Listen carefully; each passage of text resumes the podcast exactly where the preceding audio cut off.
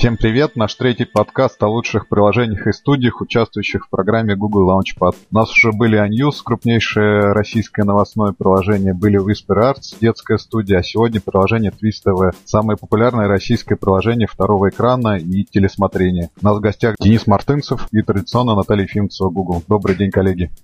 Добрый день, коллеги. Расскажите, пожалуйста, о вашем приложении, какие функции в нем заложены, как э, наполняется ваше приложение, чуть о проекте вашем. Наш э, проект называется Twiz. Сейчас он э, представляет собой одно приложение, которое доступно на iOS и Android. Основная функция этого приложения – это телепрограмма программа телепередач, актуальная на ближайшую неделю. И это на самом деле не случайно так получилось, что мы именно эту функцию э, сделали базовой, потому что на самом деле потребность в телепрограмме у пользователей она огромна. Если посмотреть там данные WordStat, телепрограмму в Яндексе запрашивают более 4 миллионов раз в месяц. Я думаю, такие же цифры и у Google. Соответственно, у населения огромный спрос на телесмотрение и на информацию о том, что идет по телевизору. Кроме этого, наша киллер-фича, которая у нас есть, это автоматическое определение, какая передача идет по телевизору. Если вы возьмете приложение, включите телевизор, и э, оно буквально за пару секунд определит определит, что сейчас идет по телевизору и предложит э, информацию об этом телесобытии. Это может быть передача, это может быть какая-то спортивная трансляция, может быть фильм, сериал, но в любом случае наше приложение определит по звуку, что идет, и предложит об этом дополнительную информацию со ссылками на Википедию, на разные другие ресурсы. Вот, э, в общем-то, это базовые функции, которые заложены в приложении. Кроме этого, на вот этой базе телепрограммы с автоматической определялкой того, что идет по телевизору, мы строим э, сейчас активно технологию второго экрана. Это технология, которая очень сильно набирает обороты на Западе. По данным э, Нильсона, исследовательской компании в США, США уже сейчас э, более 75% телезрителей смотрят телевизор э, с э, каким-то устройством, подключенным к интернету в руках. Это может быть смартфон, это может быть планшет, это может быть ноутбук, но обязательно устройство подключено к интернету. И не случайно люди хотят смотреть телевизор и видеть не только картинку, которая идет на большом экране телевизора, но также по ходу развития событий на экране получать дополнительную информацию здесь и сейчас о том, что там происходит, какие герои, какие персонажи, там спортсмены и так далее. Это мегатренд современного мира, он уже утвердился на Западе, и сейчас э, ну, мы наблюдаем на российском рынке, в принципе, точно такую же тенденцию. Мы видим, что телезрители они э, уже сейчас смотрят телевизор э, и держат при этом в руках какое-то устройство с интернетом, и осталось только дать им то, что они хотят э, увидеть на этом устройстве. Этим мы, собственно, и занимаемся. Прекрасное вступление, спасибо. А вот вам не страшно? Все говорят, что телевидение отступает под натиском интернета, телевидение уже никто не смотрит. Это такая общая фраза, конечно, но а, на такой области, уже уходящей немножко в историю работать. Как вы на это смотрите? Положительно. Вот среди моих знакомых, э, всем, кому я говорю, каким проектом я занимаюсь, все говорят, ой, я там, у меня телевизора вообще нет, а я его там последний раз смотрел три года назад, я не знаю, где он у меня вообще в квартире стоит. Но это на самом деле довольно лукавая история. То есть, возможно, люди не смотрят телевидение, но люди в любом случае смотрят э, какой-то контент на экране. Это может быть э, кино, это может быть сериал и, и так далее. Но это тоже на самом деле не совсем репрезентативно, когда мы говорим вот о том, что многие люди не отрицают свою причастность к телесмотрению. Другое дело, что там э, исследования ТНС говорят об обратном, что у нас там все, э, все население практически взрослой страны, оно так или иначе причастно к телесмотрению хотя бы раз в месяц. Там вы зашли в спортбар, а там по телевизору идет футбол. Это уже телесмотрение, по большому счету. То есть, э, по сути, кейсов потребления телевидения их очень много.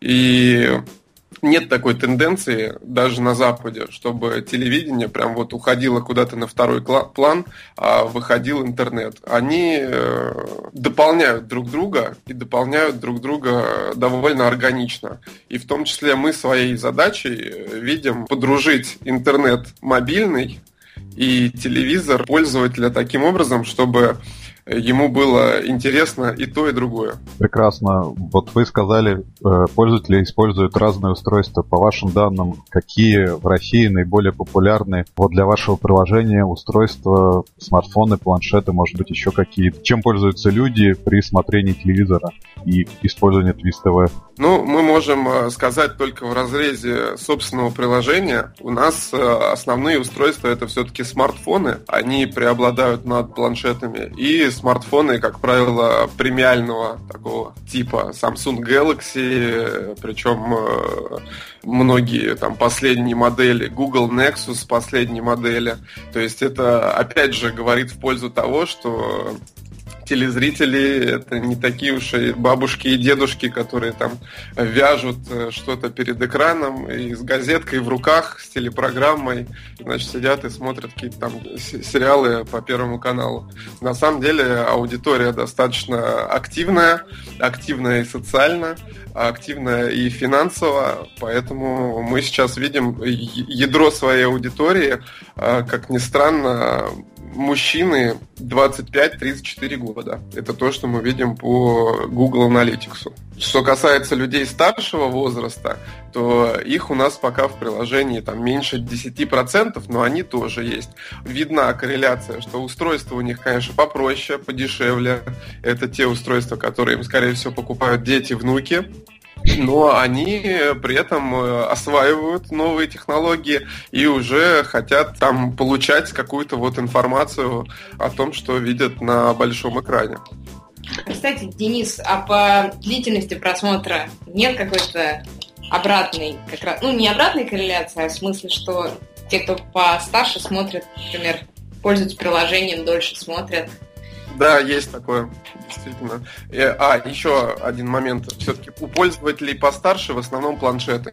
Вот в чем а, разница. У основной аудитории и более молодой в основном смартфоны, а у пользователей постарше планшеты и длительность сессии, ну, реально где-то в два раза длиннее. Интересно, спасибо. То есть бабушку с э, телепрограммой такой бумажной заместила бабушка с планшетом внука да? или внучки? Да, да, так и есть. Я думаю, даже не внука и не внучки, а своим собственным э, планшетом. Вот вы сказали, что на самом деле отсутствие телесмотрения молодой аудитории все-таки это больше миф. А, но тем не менее, вот сейчас вы говорите, что ваша главная аудитория это мужчины 25-34.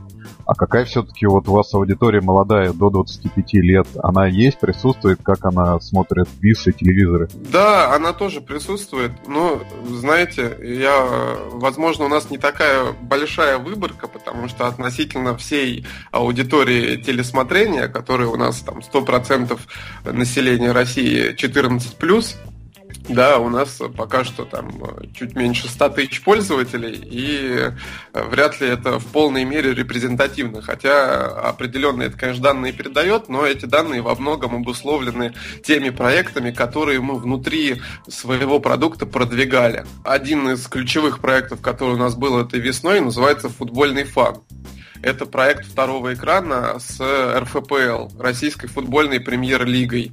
Каждый матч, который шел на канале НТВ, это был заглавный матч тура, мы сопровождали такой интересной механикой, что пользователи могли прямо во время матча давать живые прогнозы на события по ходу матча. То есть мячик уходит на угловой, Забьет, не забьет? Тут же прилетает прогноз, э, забьет э, гол, отобьет вратарь, э, игрок ударит мимо, там, разыграют, условно говоря, да, вам приходят варианты, вы тут же нажимаете, и как только происходит подача углового, как только результат виден, вам приходит ответ, правильно вы ответили или нет, и по результатам этого ответа вам начисляются баллы. В результате вот по ходу матча все 90 минут приходят такие разнообразные опросы, плюс вопросы викторины там, на знание команды, на знание составов команд, название футбольной, на знание футбольной истории и так далее.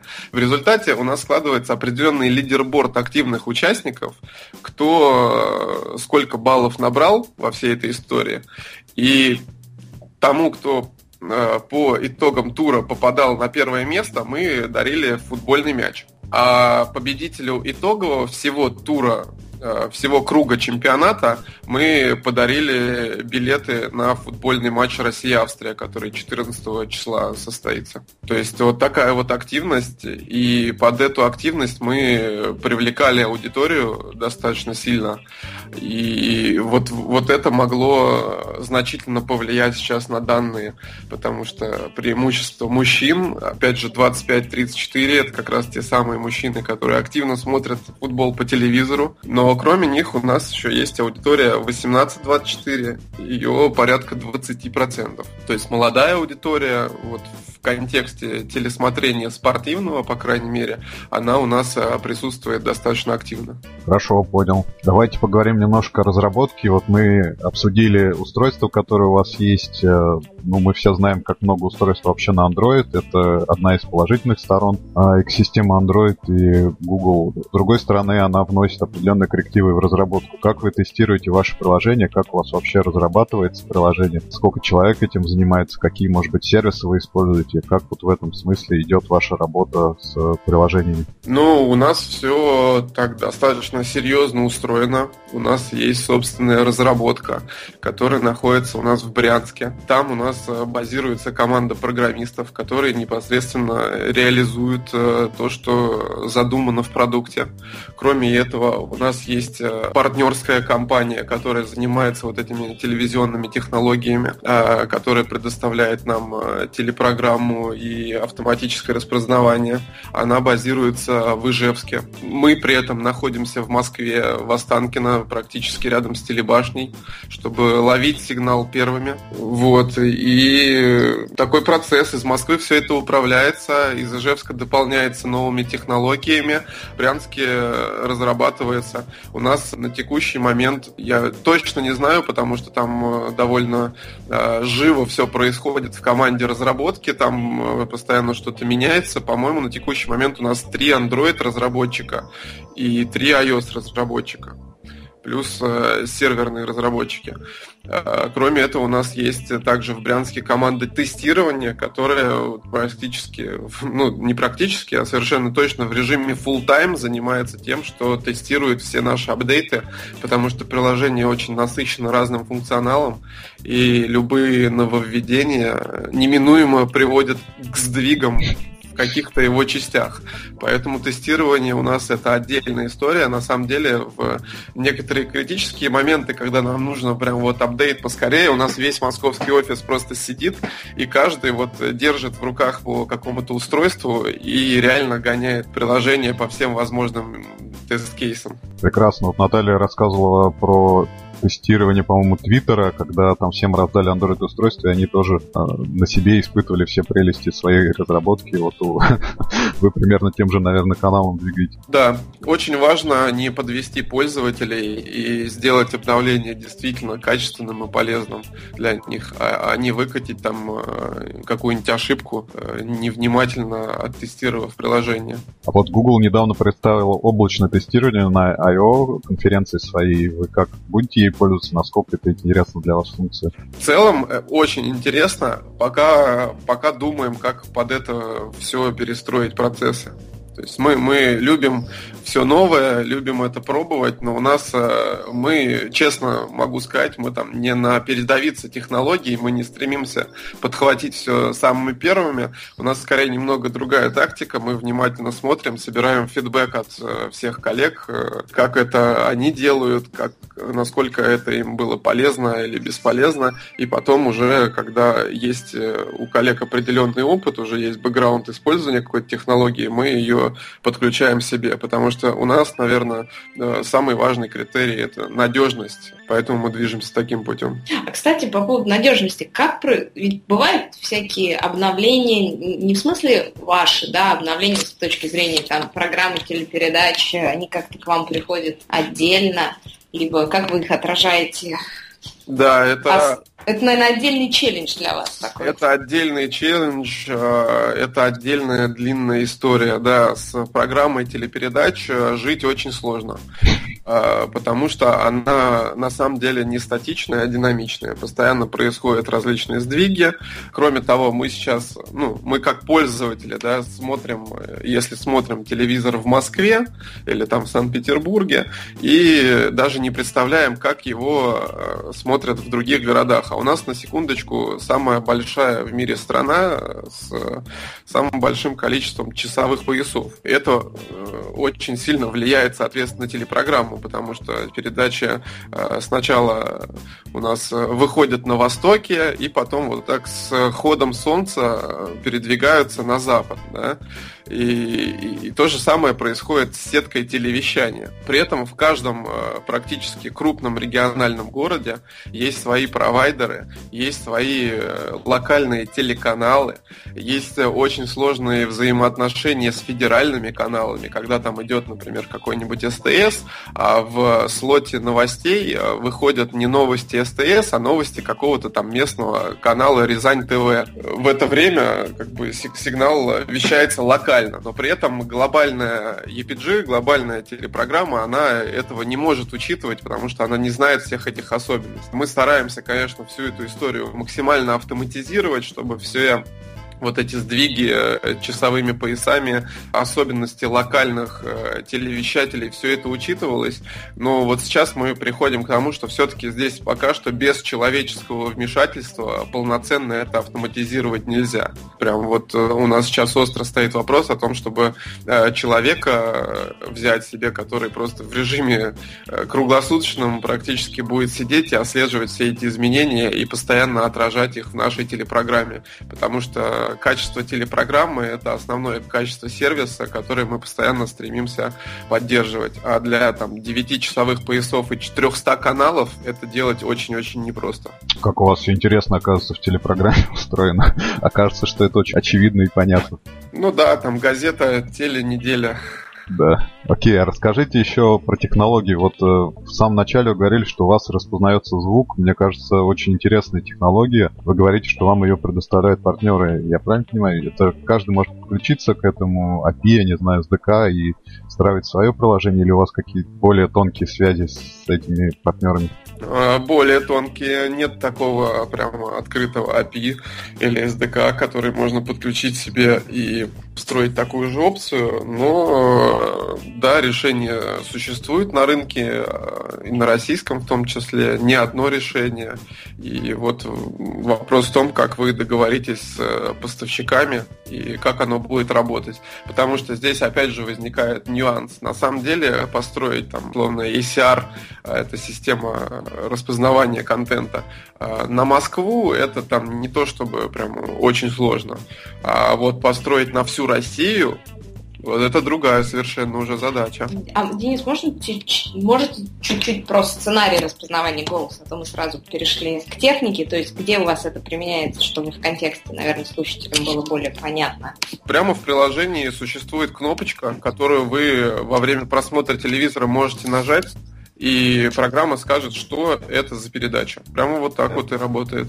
То есть, например, кейсы в основном такие. Вы включаете телевизор и видите, что какой-то фильм идет, и он вам вроде как интересен, но он уже заканчивается. Или у вас в данную минуту, ну, совсем нет времени сесть перед телевизором и начать его смотреть. Но вам хочется, э, у вас этот фильм вызывает интерес, вам хочется его как-нибудь потом посмотреть. Вы достаете приложение, нажимаете кнопочку, она тут же определяет, что это за фильм, дает о нем дополнительную информацию, дает возможность посмотреть, когда будут повторы по телевизору этого самого фильма, позволяет его запомнить. В режиме там, реального времени пишем телеэфир, И в эту самую секунду приложение клиента записывает кусочек не голоса, а звука, который идет с телевизора. Этот кусочек отправляет на сервер с тайм-кодами. А сервер сопоставляет кусочек звука с тайм-кодами с тем, что у него есть в данный минут то, что он записал с эфиров, понимает, этот кусочек соответствует какому-то телеканалу и обращается к телепрограмме за информацией, что у этого телеканала вот в этот промежуток времени идет. И телепрограмма ему отвечает. Спасибо, Вова. Космос это просто какой-то. Фингерпринт. А ведь это же гигантскую базу нужно держать по 400 каналов а всех звуков, которые у вас сейчас идут. Как ну, она же, она же как бы актуальна на текущую ну, секунду. Ну да, да, нет, но все равно 400 каналов и, окей, да, да космос какой-то. Да, штука, штука очень крутая. А часто пользуются функцией этой? Да, это вообще ключевая штука.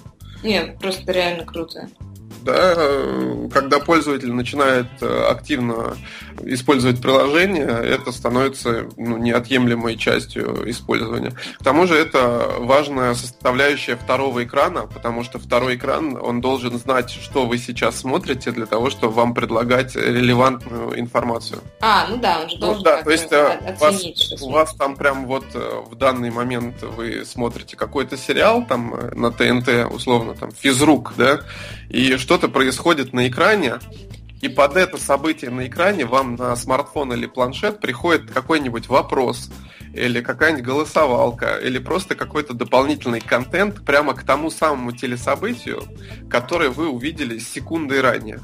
В этом основная фишка второго экрана, чтобы контент был максимально релевантен содержанию телеэфира. А как вот у вас идет работа с э, этими дополнительными материалами? Потому что вот у вас написано, что там сотни популярных советских фильмов, я так понимаю, есть и дополнительный контент под сериалы и под все актуальные телепередачи. Кто наполняет эту базу, как она вообще существует, наполняется ли она пользователями, откуда вот это все берется? База наполняется э, нами. У нас есть небольшая редакция, креативная редакция, я бы так сказал, которая занимается тем, что создает вот эти элементы второго экрана. У нас есть такая довольно универсальная технология трансляции э, различных элементов второго экрана для разных передач. И есть понимание того, какие конкретно передачи пользователям будет в, следующий, в следующую неделю интересно смотреть со, со вторым экраном. И под это редакция начинает придумывать какие-то разные интересные активности, которые потом э, приходят пользователю на планшет или смартфон. Пользовательского контента у нас э, пока нет, хотя мы про это тоже думаем много, но история вырастает ну, очень серьезная из э, генерации этого контента, потому что все-таки мы знаем прекрасно, что даже в социальных сетях, там в разных активных сервисах контент э, генерирует там мизерная часть от пользователей подавляющая часть пользователей, они потребляют контент, они генерируют. И поэтому вопрос с тем, чтобы предоставить э, вот этим активным, креативным пользователям удобный сервис генерации контента, он у нас открыт, но пока, наверное, не в ближайшей перспективе. Может, вот как раз бабушки с планшетами вам и помогут в наполнении. Может быть, да. Но, по крайней мере, уже сейчас э, понятно, что это очень богатая почта для интерактива который присутствует всегда в прямом эфире любой передачи. То есть мы вот это все знаем. Если не сами видели, то, по крайней мере, слышали. Это уже такая притча, когда во время прямого эфира вам говорят, отправьте смс там, на номер 4242 и примите участие в голосовании. Там, как, какой претендент, э, по-вашему, достоин победы, кого исключить из э, телешоу, и вот это вот все. Соответственно, второй экран для этого просто незаменимый инструмент. Не надо никуда ничего отправлять. У вас вот прям перед глазами планшет, у вас прям перед глазами кнопка с дополнительной информацией об участниках. Вы тут же нажимаете вот «хочу исключить вот этого». Нажали, и вам тут же текущие результаты голосования в режиме онлайн то есть э, вот здесь вот этот интерактив и связка с э, прямым эфиром, она просто очень гладко ложится. На Западе, на Западе уже существуют такие кейсы. Вершить судьбу тех, кто сейчас в проекте. Да, да? Ну, это работает, наверное, в основном с онлайн-шоу, да, ведь с записанными вряд ли, ну или только на будущее, в принципе, может тоже сработать. Я хотела еще спросить, в принципе, слышала, что некоторые телеканалы проявляют интерес тоже к технологии второго экрана, вы как-то с ними, возможно, они к вам приходят, вы к ним приходите сотрудничать, общаться, нет? Да, и мы к ним приходим, и они к нам приходят. Тема очень живая, телеканалы тоже об этом уже давно в курсе, о том, что существует такая технология second screen и существует у пользователей потребность в такого рода контенте. Сейчас тоже одна из э, наших таких задач важных – это предоставить телеканалам удобный сервис для создания собственных second screen проектов. Мы знаем, ну и все знают, что некоторые телеканалы, не будем их называть, уже сейчас обзавелись собственными screen приложениями для популярных телесобытий своих. И э, эти screen приложения заявили себя очень-очень неплохо и по количеству пользователей, которые там проявляют активность, и по вообще охвату аудитории, и по виральности, которая там феноменальных масштабов э, достигает, когда все это вот вживую у вас происходит на экране, и тут же на смартфоне, и тут же поделись с друзьями, то есть эта тема очень живая. И сейчас вот мы совместно с там, с некоторыми телеканалами, пока не буду говорить какими, возможно, там осенью мы это анонсируем, хотим сделать ряд э, таких э, очень заметных э, телепроектов, возможно, возможно, даже с присутствием на первом экране. То есть про наше приложение будут рассказывать по телевизору и предлагать телезрителям его установить, чтобы что-то в нем сделать интересное. Я прям вот тоже вела, не прорекламировать ли. Ясно, что телевизор одна из интернет-рекламы и рекламу в мобильных приложениях очень, в принципе, популярна и набирает, растет, но вот телевизор это такое средство и реклама очень хорошая. Вот впила к тому, не хотите ли вы приложение, да, нет ли планов рекламировать через один из самых массовых источников коммуникации, информации. Я поняла. Интересная, на самом деле, получается история развития бизнеса, получается некая такая вторая параллельная ветка, уже B2B где-то сегмент. Да, и вот как раз о том и речь, что мы телеканалу предоставляем удобный сервис, э, возможность создать э, свое second screen приложение для того, чтобы взаимодействовать с аудиторией, а канал при этом нам предоставляет э, свою аудиторию зрительскую. И в этом подходе все выигрывают, потому что совокупный охват увеличивается, увеличивается вовлеченность зрителей в просмотр и, соответственно, увеличивается там рекламные возможности пока рынок, он в таком зарождающемся состоянии, что чем больше на нем движения, тем э, лучше всем.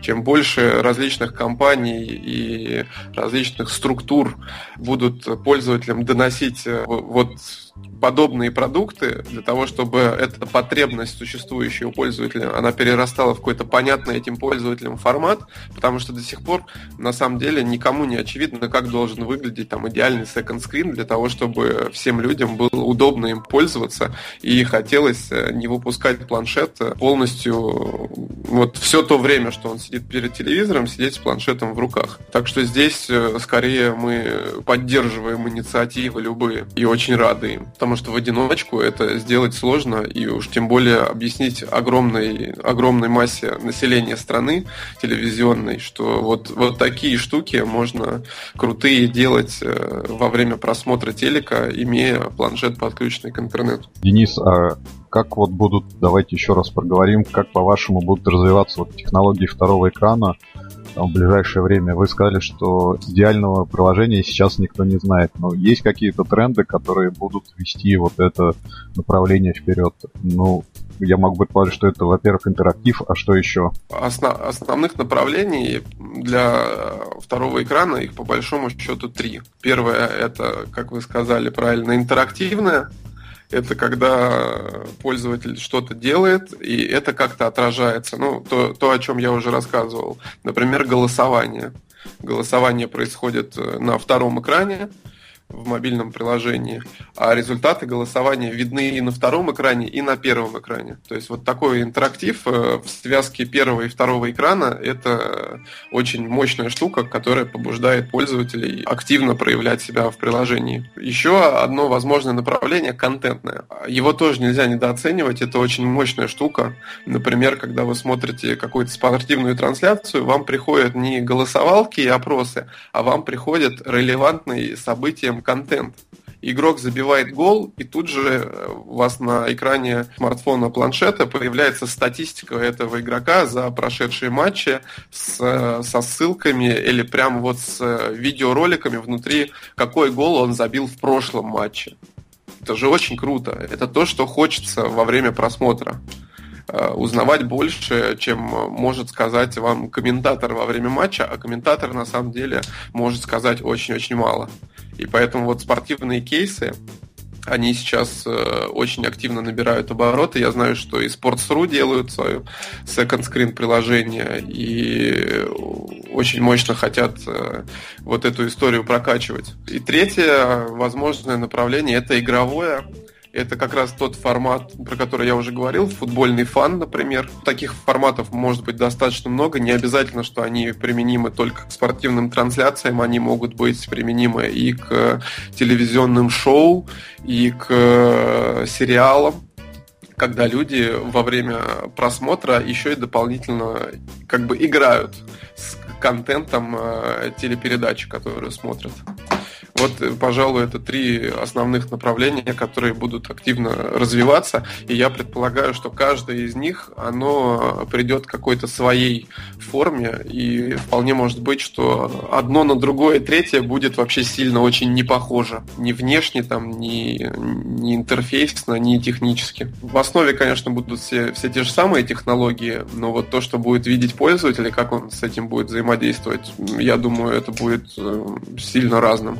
Раз мы заговорили о спорте, у меня еще два маленьких подвопроса. Первый, вот у меня есть прекрасный пример перед глазами. Я смотрю Формулу-1, у меня есть приложение второго экрана официальное от Формулы-1. Соответственно, э, когда у нас идет трансляция по ТВ, она прерывается рекламой, и к концу гонки, соответственно, через полтора часа у меня трансляция на экране отстает от трансляции в приложении на минут 15-20. У вас есть проблема такой рассинхронизации? И второй вопрос, э, вот как вы смотрите на систему виртуальной реальности, когда вот новые типа Oculus э, с 360-градусным обзором сейчас используются, например, в гонках, их снимают уже тестовые, есть версии. Как вы смотрите вот на использование виртуальной реальности как, не знаю, второго или первого экрана именно в области спортивного телесмотрения. Что касается рассинхрона, то у нас его, конечно, в таком диком виде нету, потому что мы постоянно подслушиваем приложением телевизор и синхронизируемся по ходу, э, по ходу эфира. То есть, если там вылез какой-то рекламный ролик, то мы об этом тоже знаем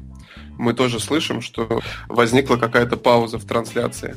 И потом, э, соответственно, ждем, когда эта пауза закончится, после чего уже начинаем снова уже по ходу эфира э, продолжать вам присылать какие-то элементы второго экрана. Это делается очень просто. Сам, сам эфир разменяет, э, разбивается метками. В определенный момент времени нужно отправить определенный элемент второго экрана. Если этот момент времени не настал, приложение знает, что он еще не настал, то оно вам ничего присылать не будет. В результате рассинхрона не возникает. Я сейчас рассказал, как будто это все очень просто. На самом деле это все очень сложно с технической стороны и со стороны реализации. С этим постоянно есть э, всевозможные сложности. И я не удивлен, то, что вот у вас так происходит с э, трансляцией формулы.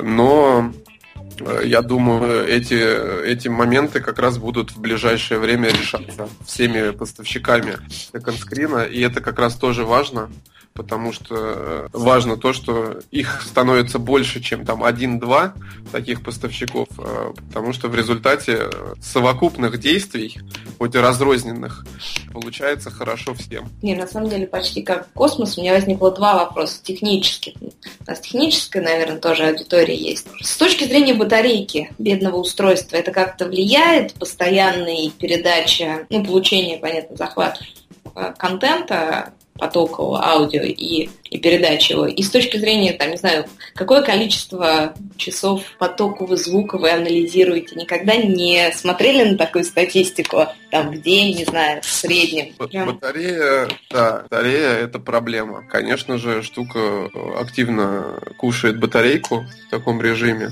и мы с этим постоянно тоже ведем борьбу. И за последний год мы совершили там огромный прогресс, ну, кратный с точки зрения оптимизации затрат батареи. А это получается вы сами ведете борьбу, а не только провайдер, который помогает вам. То есть код, который захватывает все это, отправляет на сервер для распознавания ваших партнеров, это ваш собственный, правильно? Да, угу. по большому счету. Но работа ведется со всех сторон. То есть, ну да, это логично, это одна из... партнера, то есть все э, движутся в одном и том же направлении. А там, не знаю, в два раза удалось улучшить, например, э, снизить батареи, там, расход. Понятно, что и производители телефонов тоже, наверное, оптимизируют что-то в этом. Но как-то, вот сказали, вы там достигли больших успехов.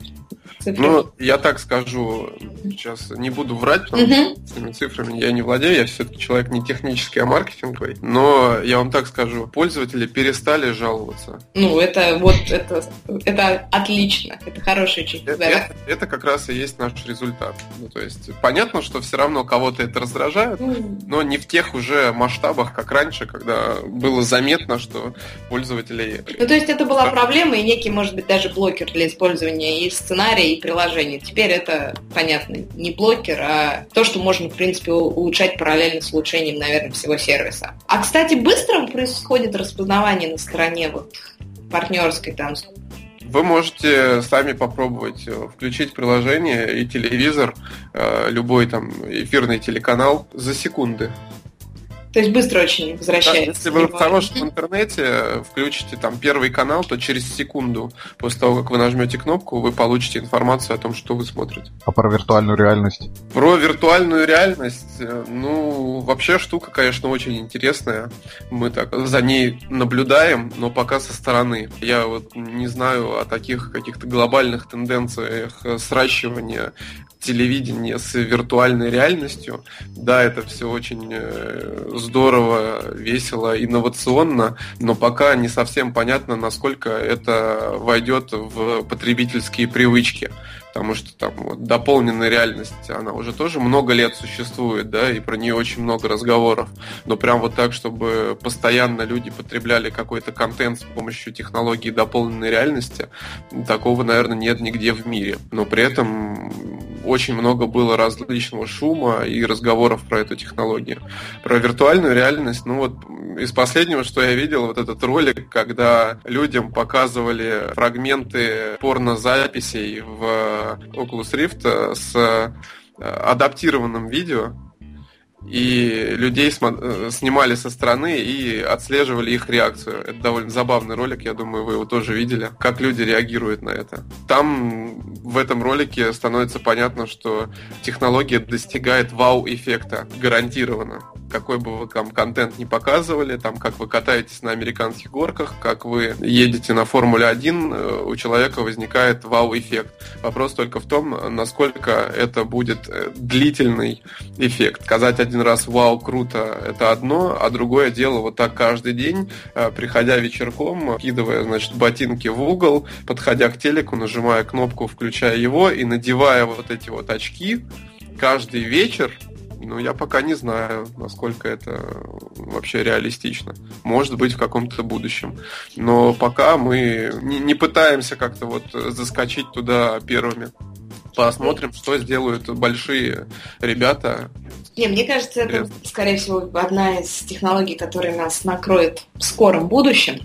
А, и как раз хотела добавить на том же Google I.O. недавним анонсировали, что можно просматривать 360 ролики видео уже на YouTube. Скоро можно будет просматривать и полностью снятый анонс. Так что многие большие игроки не только движутся в этом направлении, ну и, наверное, ну, наверное, действительно следующий толчок такой будет мобильный и ап экосистемы все-таки и восприятие. Ну, это мое мнение. Очень здорово, Посмотрим. если так произойдет, потому что технология действительно очень интересная, но вот как я могу видеть наблюдая за разными технологиями, но это даже вопрос не одного года, когда это входит в обиход действительно существенного количества пользователей для того, чтобы это становилось заметно и монетизируемо, что важно, потому что, как мы с вами знаем, там даже с мобильной рекламой сейчас очень много вопросов, то есть насколько она монетизирует э, приложение и позволяет э, развивать продукты. С одной стороны, согласна, с другой стороны, согласна, что действительно не вопрос не года, но уверена, что и не пяти, и не трех лет. Мне кажется, все куда быстрее войдет в нашу жизнь. И вот в первом подкасте как раз с Аньюсом, мне кажется, затрагивали вопрос мобильной рекламы, ее развития монетизируемости, как раз э, было высказано, ну, не предположение, а утверждение Вячеславом Изанис, что в ближайший год, насколько я помню, да, Леонид, он ожидает некий такой бум, прорыв с точки зрения и бюджетов мобильной рекламы, и там возврата инвестиций. Да, так да. что ну, так. посмотрим. Хорошо, я, вернемся к теме. Я буду радоваться Вячеславом, потому что для нас это тоже очень важно. Но это не первый прогноз про бум, который я слышу за последние года три честно. Ну что, поживем увидим. Вернемся давайте тогда к теме Раз мы подкаста. заговорили, да, о рекламе, о монетизации. Расскажите, как вы монетизируете ваше приложение, показываете ли вы рекламу, как заработать на такой, казалось бы, банальной вещи, как телепрограмма или телесмотрение. Вот сейчас э, практически никак не монетизируем, честно скажем. Поэтому с точки зрения пользователей надо скорее хватать приложение и начинать его использовать, потому что оно абсолютно бесплатно и там нет вообще никакой рекламы. Но мы тестируем различные рекламные форматы, связанные и с second screen, и просто какие-то нативные рекламные вставки для того, чтобы хорошие э, показатели у нас получались, и при этом мы не отпугивали навязчивостью наших пользователей. Но основных кейсов для подобного продукта их два. На самом деле их больше, но вот меня больше всего будоражит два. Первое – это синхронизированная реклама, синхронизированная с ТВ-эфиром. То есть вы, например, смотрите телевизор, у вас начинается рекламная пауза, и там э, начинается реклама Кока-Колы.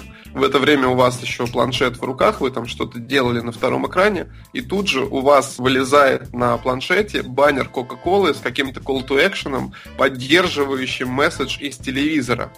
То есть там участвуй в акции, например, такой-то, покупай бутылки и так далее. И тут у вас вылезает баннер «Принять участие». Вы нажимаете и тут же проваливаетесь там на сайт рекламодателя и начинаете что-то на нем делать. То есть эта история уже про такую лидогенерацию, причем довольно конкретную. Тут же вырастает кейс э, контр-рекламы. Когда у вас все тоже та же самая Coca-Cola появляется на телевизоре с призывом «Участвуй в акции», а в это время у вас на втором экране вылезает баннер Pepsi Колы, где говорится, не участвуйте в этой акции, а участвуйте в нашей акции, потому что у нас призы лучше. Что-то, мне кажется, сначала будет хаос, а потом это какой-нибудь комитет стандартизирует. Обязательно. К этому все придет. С учетом скорости реакции наших комитетов, я думаю, это, это после того, когда уже мы все будем ходить в очках виртуальной реальности произойдет. Поэтому будет еще время поэкспериментировать. Воспользоваться хаосом. Ну да-да-да, это как с зарядками на мобильное устройство, такое. Ну да. Так что здесь вот, э, вот эта штука рекламная, синхронизированная, я думаю, это какое-то будущее вообще телевизионной рекламы. Это вот э, та форма, в которую телевизионная реклама будет трансформироваться, потому что мы же знаем, что телевизионная реклама, она очень э, сильно размывает аудиторию, которая получает, ну, которая взаимодействует, видит эту рекламу, потому что, ну, таргетирование весьма условное, да, на телевизоре, там, под каким-то косвенным данным о том, кто смотрит эту телепередачу, которые данные получаются в результате исследований, а исследования получаются в результате телефонных обзвонов какой-то э, выборочной группы, там, и, и все вот это вот прочее, да, то есть реклама это такая стрельба из огромной пушки по большому слону, да, а для того, чтобы сделать ее более целевой, более конкретной, вот здесь уже второй экран приходит на помощь и позволяет, уже сейчас есть на Западе кейсы, когда вот при таком синхроне телевизионной рекламы с рекламой на втором экране достигается там кратный рост CTR, например. Когда пользователь видит и по телевизору, и на планшете одну и ту же рекламу, это сильнее побуждает его к действию. И что самое интересное, пока что пользователям такой формат рекламы он не надоел, и они с ним готовы взаимодействовать, им это интересно. То есть не как просто там телевизионная реклама, она всем уже надоела, наскучила. Вот такая реклама телевизионная, она пока что еще не успела надоесть, и неизвестно, как долго будет надоедать. Пользователи вообще любят мобильную рекламу, и пока, да, действительно она им не надоела, и она гораздо более эффективна, чем телевизионная или баннерная, мобильная или баннерная, тем более веб-реклама. Как вы смотрите на такую монетизацию, как, э, не знаю, допустим, продажу каких-то товаров, которые человек видит на экране? То есть идет фильм, у него там показывается машина какой-то марки, и тут же ему приходит э, какое-то уведомление о том, что он эту машину может купить там в таком-то салоне на таком-то километре МКАДа. Будет ли, будет ли у этого перспективы? Да, определенно да, потому что перспективы у этого уже сейчас есть. Это называется телекоммерс но это не совсем то же самое, что магазин на диване, когда вам по какому-то каналу круглосуточно предлагают купить э, самый лучший в мире там пылесос или какой-то набор ножей, аргументируя это всеми возможными способами, да, а такой телекоммерс уже привязанный к контексту того, что вы смотрите по ТВ. Да, есть уже и на Западе такие кейсы, когда а, показывают, ну, автомобиль это, конечно, сильная штука, вот увидеть по телевизору автомобиль и купить его с планшета, ну, или, по крайней мере, сильно захотеть его. Ну, вот такие кейсы, например, с э, спортивными, э, различной спортивной амуницией, они уже сейчас показывают себя неплохо. Например, вы видите, как на экране бежит какой-то футболист, а камера акцентирует внимание на его бутсах, и в эту же секунду у вас появляется на планшете информация информация о том, что у него за бутсы, в чем их крутость, и прям вот кнопочка «Купить» с ценой и переходом в интернет-магазин, где они продаются. То есть такая лидогенерация, она тоже возможна. Как вы смотрите на перспективы таких э, телевизионных платформ, в кавычках телевизионных, э, как, например, Android TV? Вот и вы, и я недавно были на семинаре по Android TV. Мне кажется, очень перспективная платформа, э, которая вносит определенные коррективы и инноваций в области телесмотрения. Как вы к этому относитесь?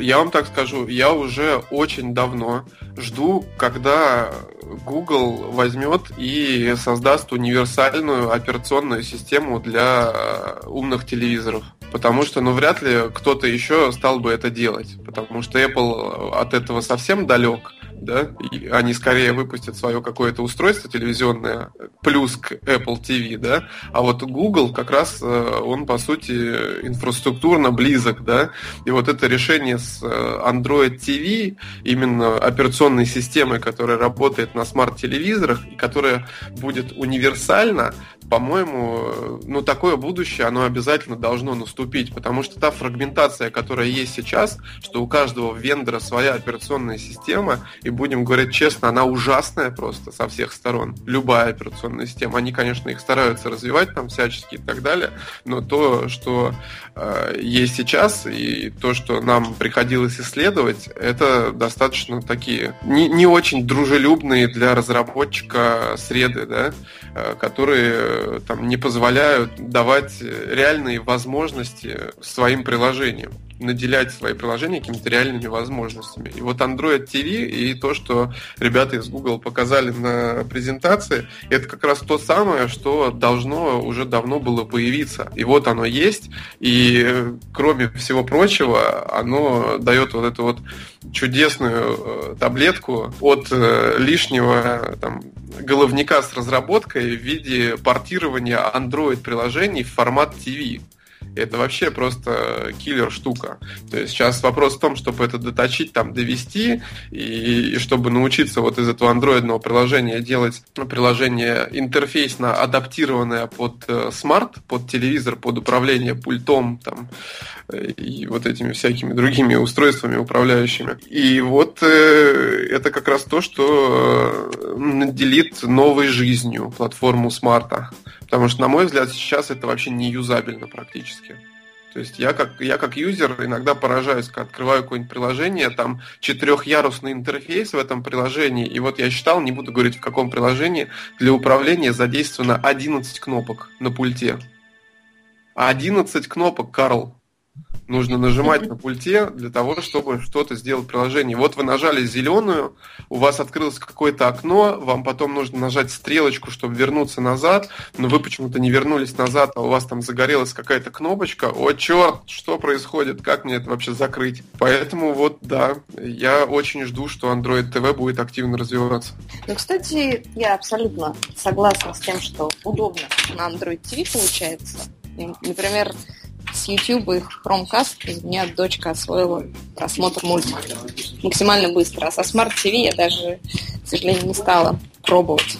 Слишком да, сложно. Да, и вот тут же самая потрясающая вещь – это связка смартфона и телевизора. Это как раз вот то самое, когда смартфон является, по сути, управляющим устройством. И вы с него все это делаете, там, выбираете, что посмотреть, нажимаете play, и все, а дальше все понеслось на большой телевизор. Потому что большой телевизор это только картинка, в первую очередь.